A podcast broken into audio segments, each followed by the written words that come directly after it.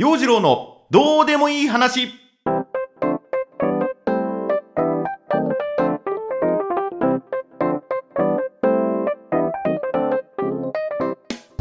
今週も始まりました陽次郎のどうでもいい話。こんにちは、陽次郎です。2024年がスタートしまして2週間、一応平常運転な日々かな。特に何もなくっていう感じで2週間が過ぎました。地震の影響は多少あるかな。1月に予定されていたイベントが延期になってしまったりだとか、会議といいますかね、人と会うのも Zoom を介してみたいなのが結構ちょこちょこありまして、1日家にいたりする。Zoom やるにしてもさ、このスタジオが非常に散らかっておりまして、部屋が汚いんで掃除してないんです。年末掃除しようと思っていたけれども、ちょこっと手をつけてそのまんま、汚いっちゃ汚いんです。で、その部屋を映さないように、Zoom の背景画面、これいじって遊んでたりしてましたね。そんなスタジオから今日もこのポッドキャストをお届けしてまいりたいと思います。ズーム便利だね。移動しなくていいんで、移動の時間を考えなくていいから、本当そのミーティングが始まるまでゴロゴロうだうだできる。で、出かける準備もね、きちっとした準備しなくていいんで、カメラに映る前に寝癖は直しておこうとかね、それくらいの程度でカメラの前に向かう。で、上半身は一応ね、ちゃんとこう襟付きのシャツ、よそ行きの服を着るんだけれども、一応それっぽくは見せるんだけれども、下はジャージとかね、これはもうあるあるでしょうね。映ってるところだけちゃんとしてればいいみたいなね。でもね、なかなかこのオンラインミーティングってやつですか、これ慣れないね。どうもこうパソコンでの作業っていうのがどうも苦手というか、そういうこうデジタルの波に乗れてないところはあるね。デジタルネイティブっていうんですか、もう生まれた時からパソコンいじれるような環境に育ってきている人は別にちょいなんでしょうけどもね、どうもこうデジタルでいいところとアナログでいいところの、これはアナログの方がいいなって思うものの一つが、そのミーティング、もちろんね、メリットいっぱいあるんでいいんだけれども、慣れないね。こうパソコンの画面にさ、チラチラ自分の顔が映ったりするじゃない。あれ気になるんだよね。変にカメラ映りとか気にしちゃって集中できない。すげえ眠たそうな顔してんな俺とか思いながらね、チラチラその自分の姿みたいなものも目に飛び込んでくるのが嫌だ。嫌だ。あとスイッチ入んないんだよね。その日の予定で人と会う、仕事に出かけるっていう時に、その準備として一応シャワー浴びておこうとかね、顔洗ってひげ剃って歯磨いて整えておこうっていう、そういう作業がよしやるかっていうね、こう自分のやる気スイッチを入れるきっかけ、そういうやる気スイッチを入れる作業になっている。これね、大事なことだと思う。だからなかなかね、スイッチ入んないんですわ。今日のスケジュール見て、会議といいますかね、ミーティングの予定が入っているんだけども、これ Zoom でやりますってなると、どうもね、スイッチ入らない。どこかね、車に乗ってそういう環境のところに行ってやるっていう風な手もあるんでしょうけどもね、自分の部屋から飛び出してそういう会議に出るっていう方法もあるんだろうけれども、家でできんなら家でいいかってなるし、ぐうたらしてるわけじゃないんだけども、気合の入り方が違うというか、メリハリの効かない感じっていうんでしょうかね。これじゃいかんと思うんだけども、先週はそんな感じの1週間でした。今週は月曜日からシャキッとしていきたいものですな。で、その自分のスイッチを入れるために、そのシャキッとするためのルーティンみたいなものって何かあると思うんですよ。私もとりあえず顔を洗うとか歯を磨くとかね、そんなところから自分自身目を覚ましてすっきりさせてなんてのも、一つ自分に気合を入れる、スイッチを入れるきっかけになっていると思う。で、私の場合は他にもね、こうちょこっと走ってみるっていうのでエンジンがかかったりすることもある。あと音楽を聴いてテンションを上げていくっていう風な方法もあるかもしれない。で、まあ私の中で自分の中ではこの音楽っていうのは日常生活で欠かせないものになっています。移動中の車の中はもうほぼカラオケ状態ですね。カラオケの練習状態。好きな曲を流して車の中で歌っている。でさ、まあ我が家の車にドライブレコーダーがついているのね。でもし何かあった時にこのドライブレコーダーの映像っていうのを確認されるわけじゃない。まあ変顔しながら映っている自分の顔っていう風なのも映るでしょうし、変な歌声みたいなのが車内に響き渡っている映像っていうのも見られるんだろうね。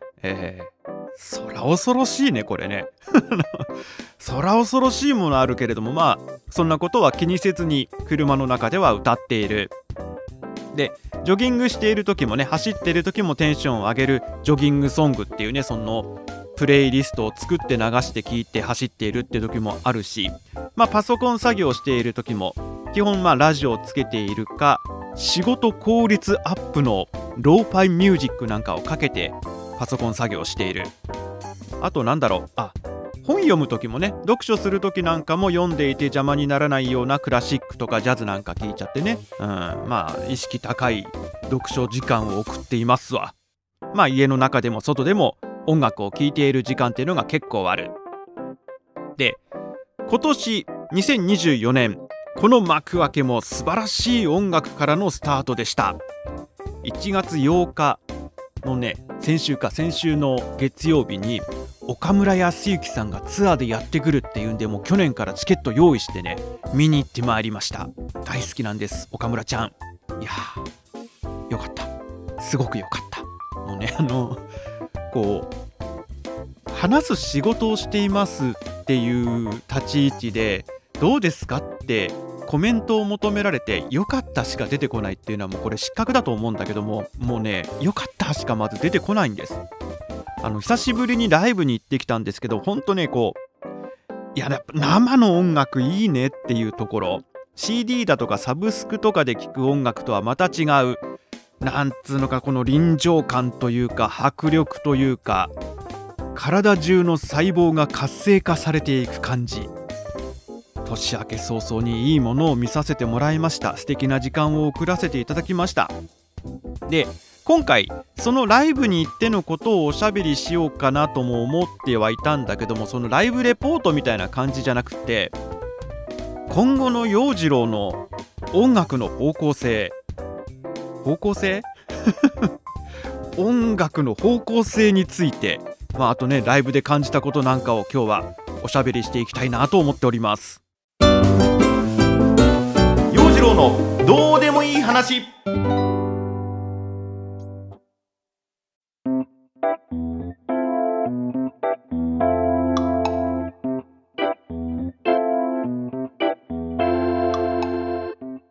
アーティスト岡村康之との出会いは高校生の時に、親が寝静まった後こっそり夜中見ていた MTV でどうなっちゃってんだよのビデオが紹介されたのを見て、なんだこの人と、すげえ人だなと思ったのがその出会いでした。もうぜひ皆さんもどうなっちゃってんだよのプロモーションビデオ確認してみてください。見てみてください。まあ和製プリンスと言われている人でね、このどうなっちゃってんだよっていう楽曲、ほんとそのプリンスリスペクトっていう風な感じの曲なんだけれども、曲も歌詞もぶっ飛んじゃってておかしい、なんかこの人おかしいっていう風なのが高校生自分の陽次郎少年が最初に感じた印象で、すっかり心奪われておりました。それからまあ CD 買ってアルバム家庭教師を聴いて、あ、なんかやっぱこの人すごいわってなった。で今回のライブでもアルバム家庭教師に入っている楽曲もパフォーマンスしてくれたんで、ノリノリで聴いてました。もう立ち上がって見てました。腕上げてわーってやってました。汗かいてました。ツアーグッズのタオル買いました。はい、もうね満喫したんですけども、天才ってこういう人のことを言うんだなと、パフォーマンスを見て改めていやすげえなと感動に打ち震えてホクホクしてました。寒い寒い冬の新潟の夜道をですね、一人ホクホクして、きっと頭上からはこうね、ゆらゆら湯気も立っていたんじゃないかな。ホクホクしながら帰ってまいりました。でね、私ミュージシャンじゃない？知らんけどミュージシャンかどうかは知らんけれども、まあ時々ギターを抱えて歌を歌ってなんていう風な活動、バンド活動はしているわけでして、ふとね、その岡村さんのライブを見た後に、昨年の12月にやった自分とこのライブを思い出して、まあもちろんね、岡村康之とのそのライブパフォーマンスと比較するほどのものでもない、比較する同じ土俵に立つことさえ許されない感じなんだけれども、まあそれは雲泥の差ですよ。それはプロでね、パフォーマンスするのと、ちょこちょこ私たちがこう楽しんでやってるライブとは、それはもう全然違いがあるのはもう当然なんだけれども、なんだろう、ヨジロック、私のバンドヨジロックに何かが足りないなと。いや全然物足りないんだよ、全然物足りないんだけども、何か大事なものが足りないんじゃないかなと。技術が足りない、これはもう当然。練習が足りない、これもしょうがない。しかしその12月のライブではね、私たちにはパッションがあると。5人編成だったバンドが12月のライブの時3人しかいなくって、音数も足りなくってね、まあここは音が寂しいところはパッションで乗り切ろうみたいな感じで言ってたんだけども、技術不足は情熱でカバーって思ってやってみたんですが、それでも中途半端だった。そこでいろいろ考えました。ヨジロックに足りないものは何だろうかと。出てきた結論はノリと勢いかなと。まあね、年も年なので、あまり激しいロックというよりもちょうどいいテンポの割と落ち着きめの感じの選曲が多かったかなと。この間のライブね、まあそれはそれでね、あんまりこうテンポの速い曲を選んで演奏するとなると、ギターの指もつかないし、口の周りも甘くなるし、もう何せ疲れるっていう理由もあってね、おっさんたちなんでね、選曲は割とメローな感じの曲が多かったかなと。でこれはこれでいいんですよ。その手の曲も好きなので、パフォーマンスとしては楽しくね、演奏ができた。でも、その去年の暮れのライブ、ほんと時間のない中、急ごしらえの演奏だったんで、私たちちょっとね、守りに入ってたんじゃないかなと。全然攻めてなかったな、守りに入った演奏だったかなと。だからっていうのもあるんだけれども、今回その岡村さんのライブを見て思ったのが、ノリのいいのをやってみたい。ノリノリになりたいんだ、ね、ノリノリに「へい洋次郎乗ってるかい？」と聞かれたら「まあ」っていう風な曖昧な答えをしてしまう。ダメ、全然乗ってない。ノリに慣れてない。もっとこうね、日々の生活の中でもノリノリの時間が欲しいんです。この間のその岡村さんのライブで感じたノリノリ感、音楽とビートに体を預けてみて感じたその高揚感、これが欲しい。ノリノリを欲しているんです。日々の中にノリノリの彩りを添えていきたいんです。韻を踏んでみた。ノリノリの彩りです。で、来週ヨジロックの今年初の顔合わせミーティングという名の飲み会の予定が入っています。で、他のメンバーにこの辺のことをお伝えしたいと思ってるんです。ヨジロック今年ノリノリでいかないかとねノリノリで行こうよ、乗っていこうよっていう風なことを提案しようと思うんだけども、どうでしょうかね。理解してもらえるんだろうか。ちょっとその辺が不安です。洋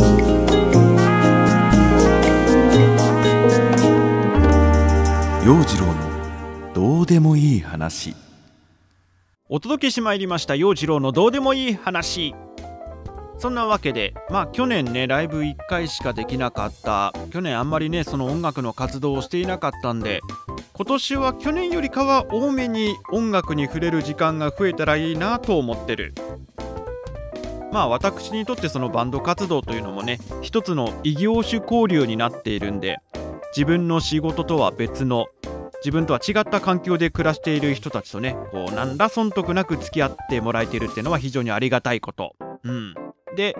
このね、今年はノリノリの感じの曲にチャレンジしたいんだっていう風なことをまずそのミーティングでお伝えして、そして理解してもらえるか。もうね、音楽の方向性はメンバーバラバラですよく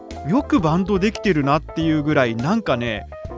バラバラなんですわ。まずそこを理解してもらえるかっていうことと、その音楽の方向性がバラバラなんで、そこでもどこに共通項があるのか、ね、どこに妥協点があるのか、その辺のところも探っていかなくちゃならない。